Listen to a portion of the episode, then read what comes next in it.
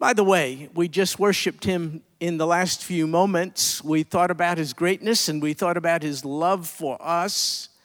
Uh, thinking about the Lord has consumed those of us who have been embraced by his love, redeemed, and adopted into his family. Uh, but uh, it may come as no surprise to you that there are a whole host of people, unlike us, uh, who make this exclamation, unusual though it may be no God. There are all too many people, as you know, you may even know some, they may even be in your own household or family. There are many people who declare this particular statement. They believe that There is no God. And there was a person, you know about him, his name is David, who actually wrote about that group of people. I suppose we could call them accurately atheists. David had something to say about them, and we're going to take a look at what he had to say in the next few moments. He wrote his thoughts in Psalm 14, and this is how he began. David said, The fool has said in his heart, There is no God. They're corrupt. They've committed abominable deeds. In fact, there is not one of them who does good. Hey, can I show you something? Uh, see these four words, there is no God? In the original language, in this case Hebrew, all you would see are these two words, no God. So we could more accurately read this the fool has said in his heart, no God. That's it. Clear and unembellished. You know where this person stands. This is a person who denies the very existence of the Creator. In, in fact, this is a person who thinks God and God talk is entirely irrelevant. It's amazing, isn't it? That a person could live his or her life uh, paying no respects to the very giver of life, but again, there are a whole host of people who do. And this is not for me to be insulting, I'm just reading the text. They're called the fool. Those who denied the existence and relevance of God, David's words, he refers to them as the fool. But be careful here.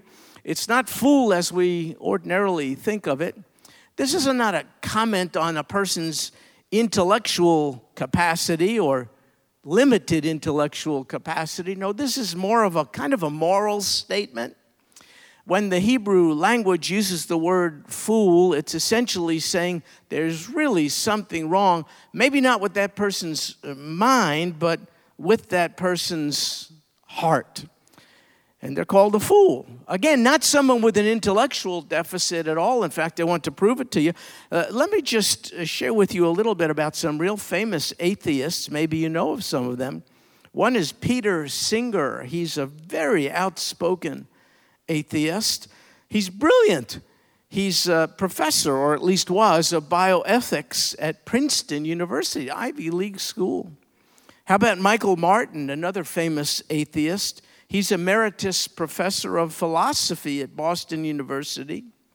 Quentin Smith, famous in the atheist community, he was the university distinguished scholar and professor of philosophy at Western Michigan University worked on a number of different fields, including analytical philosophy and a whole host of other things. Uh, his uh, most significant contribution was uh, probably in the field of the philosophy of quantum cosmology and the philosophy of time. Good night. I'm slurring over the words, let alone being able to grasp what this guy was so easily able to comprehend. So, this is no slam on his limited IQ. When David refers to a guy like this as a fool, he's saying, oh no, intellectually and in terms of IQ, he's winning the race. There's a more serious problem, however, it's with his heart. There's another fella, an atheist, Steven Weinberg. He was the regent's chair in science at the university, listen, close to home, at the University of Texas, right up the road here in Austin. And there he led what was called the theory group in the Department of Physics. In fact, this guy was so brilliant, he won the Nobel Prize in Physics in 1979. So please, if we are in any way uh, making a comment on the limited intellectual ability of these atheists, we are out of line. That's not what David is getting at at all. Their problem is more serious than intellect. Now, here are the names of some atheists you may be even more familiar with. Did you know Arian Foster? I don't know if he's still a running back with the Houston Texans. I don't even know if we even have the Houston Texans anymore these days. But at one time, he was a player with Houston, Texas. And Arian Foster, quite a skilled athlete and quite a bright man, uh, is very outspoken. I'm not trying to be insulting. He's quite outspoken about his position. He just does not believe there is a God. How about the British entrepreneur and Virgin Group founder, Sir Richard Branson? Yeah, he's an atheist. CBS News commentator of old, he's deceased now, Andy Rooney was a very outspoken atheist. How about Penn Jillette? Do you know him? He's uh, one half of the uh, duo that did very creative magic, Penn and Teller. Well, Penn Jillette is a confirmed atheist very talented actress Jodie Foster, who I think is even a graduate of an Ivy League school. She does not believe in the existence of God. Science fiction, if you're into that, I'm not, but maybe if you are, then you know of the gifted science fiction writer Isaac Asimov, atheist. Woody Allen, atheist. Kevin Bacon, Richard Burton, George Carlin. What a gifted uh, comedian of old atheist. Rodney Dangerfield, another comedian, all atheists. Now, this goes back uh, quite a ways. Marlene Dietrich, if you remember her, Phyllis Diller, Burt Lancaster. I almost literally, literally ran into him once. I was in California and I was there at actually at a Billy Graham conference, function, and I was riding in a car, just riding around in Hollywood and I made the wrong turn and drove where I wasn't supposed to drive. And there I was face to face with a mean looking guy in a Jaguar. It was Burt Lancaster. I was thrilled. He was not happy at all. Uh, he didn't believe that uh, a knucklehead like me would do something like that. And furthermore, he doesn't even believe in the existence of God. How about Larry King? The news, very gifted news inter, uh, interviewer. Larry King is atheist. Bruce Lee, Mr. Karate, didn't believe in God. Bill Maher, still going strong today, denies the existence of God. And very sad and tragic, uh, Marilyn Monroe. Uh, she also denied the existence of God. Whatever else may be true of these who, who I just read to you, let's not cast aspersions on their uh, cognitive ability. They were intelligent and smart people. Many, uh, of course, still are. But they had a big, big problem. And so, see where it says the fool has said in his heart? In Hebrew, uh, that doesn't mean this organ that pumps blood, it actually means mind.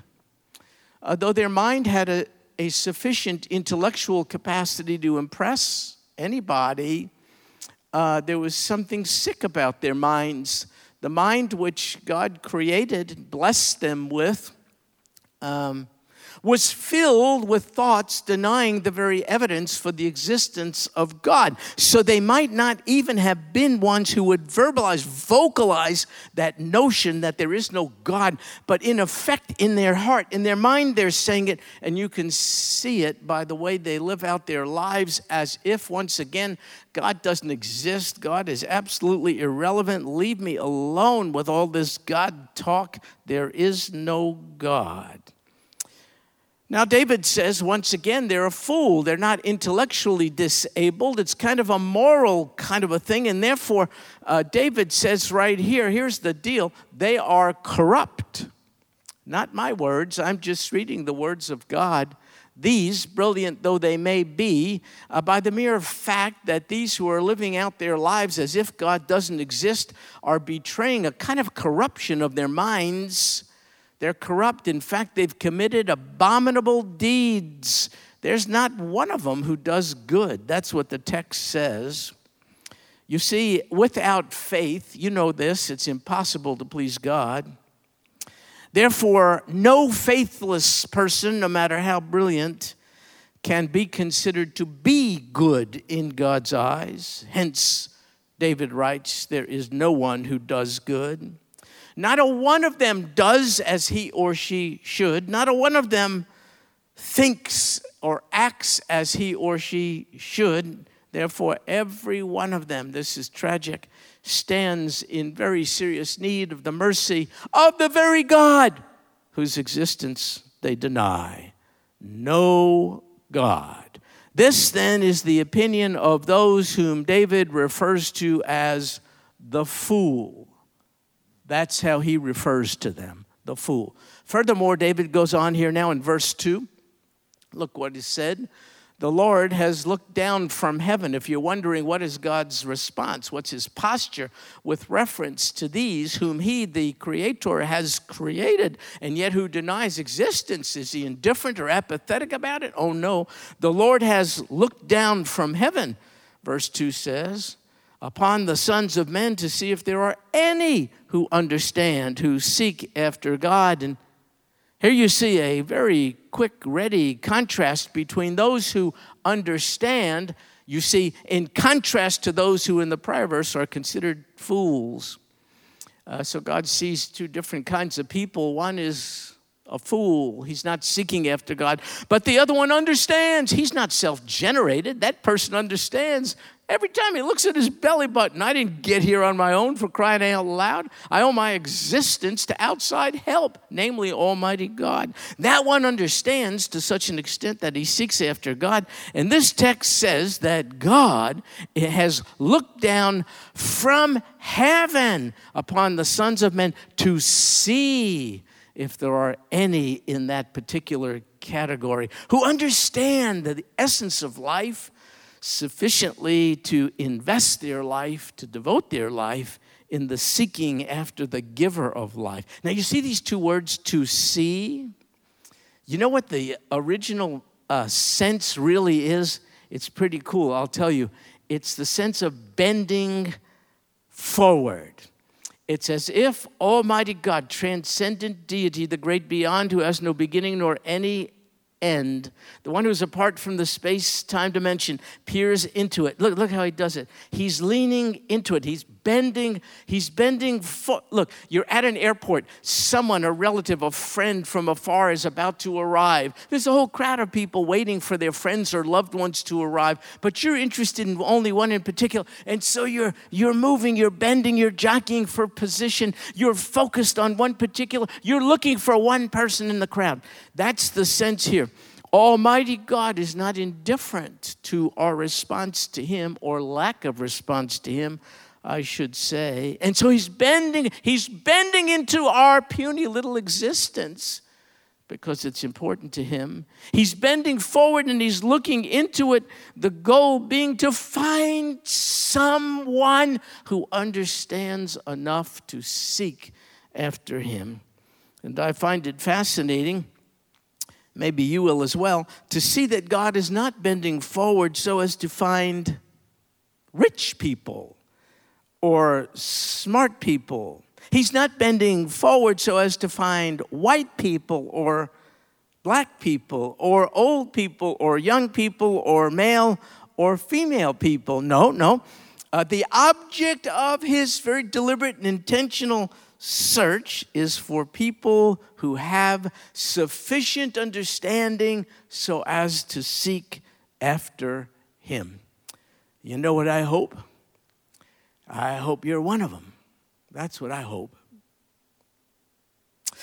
And so David goes on here in verse 3. Look what he says.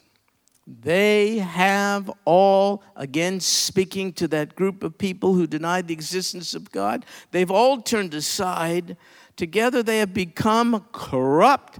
There's no one who does good, not even one. See the word corrupt? It means sour, like milk. You buy fresh milk, and yet in a few days it turns sour. These are people who, in their quest to deny the existence of God, have corrupted. They, they've spoiled, they've soured the very reason why they are here, which is to know God and to make Him known. They've spoiled the very essence of the purpose of their, of their lives. Now, let me ask you this question. We've developed this theme, this no God theme, for enough time, such that maybe the question is your, in your mind what exactly would be the benefit of denying the existence of God? What do you get out of it? Why would you even want to do that? What's the payoff? Well, I'll tell you. Folks, if there is no God, there's no accountability. That means you could do whatever you want to do. There's no judgment day. There's nobody greater than you, really, to answer to. No final accounting time. If it feels good to you, do it. Folks, that's very attractive, tempting, very enticing. Hence the no God philosophy. Furthermore, if there is no God, you can assume the position. If there's no master greater than you, you could be the master of your own destiny. Now, face it, that's not a repulsive notion. You and I have lived that way, haven't we? Uh, until we came to meet Christ. We then, at that point, dethroned ourselves, but until then, we were on the throne of our own lives. We, in essence, were practical atheists. There is no God, we said. I will be the master of my own destiny and life. And so, you see, this no God philosophy does have a payoff. And so, people who deny the existence of God deny there's evidence for his existence. It drives people like you and I crazy because we think there's plenty of evidence for his existence, and we wonder why this group of people can't find God. Can I tell you why? Atheists can't find God for the same reason burglars can't find cops. They don't want to. Are you kidding me? That's the reason. So David goes on to develop the theme in verse 4. Do all the workers of wickedness, is what the text says, not know, who eat up my people. God is speaking, who eat up my people as they eat bread and do not call upon the name of the Lord. So, the wickedness of those who refuse to seek God, here's how it is most evident they eat up God's people. Why would the atheist want to eat up, devour, consume God's people? I'll tell you why. Because the best evidence of the existence of God can be found by observing the transformed lives of the people of God. In fact, that's something, that notion is very important to us here at Sagemont. We are to be living proof of a loving God, you see, to a watching world. And so the atheist has a real interest in consuming and devouring God's people so as to snuff out Exhibit A, your Exhibit A, so am I. So they want to extinguish the evidence of God that comes from God's people. And so the text goes on to say in verse 5 there they are in great dread for God is with the righteous generation. So, look, folks, to attack God's people, do you know this? Is to attack God. That's just how closely He has put Himself and allowed us to be in association. To attack God's people is to attack God, and therefore He responds. As a result, those who deny God, uh, they're actually on the inside not calm in their denial of God. They may come across self assured and confident, but that's not really the case. On the inside, there's disarray. In fact, there's great dread. That's what it says here.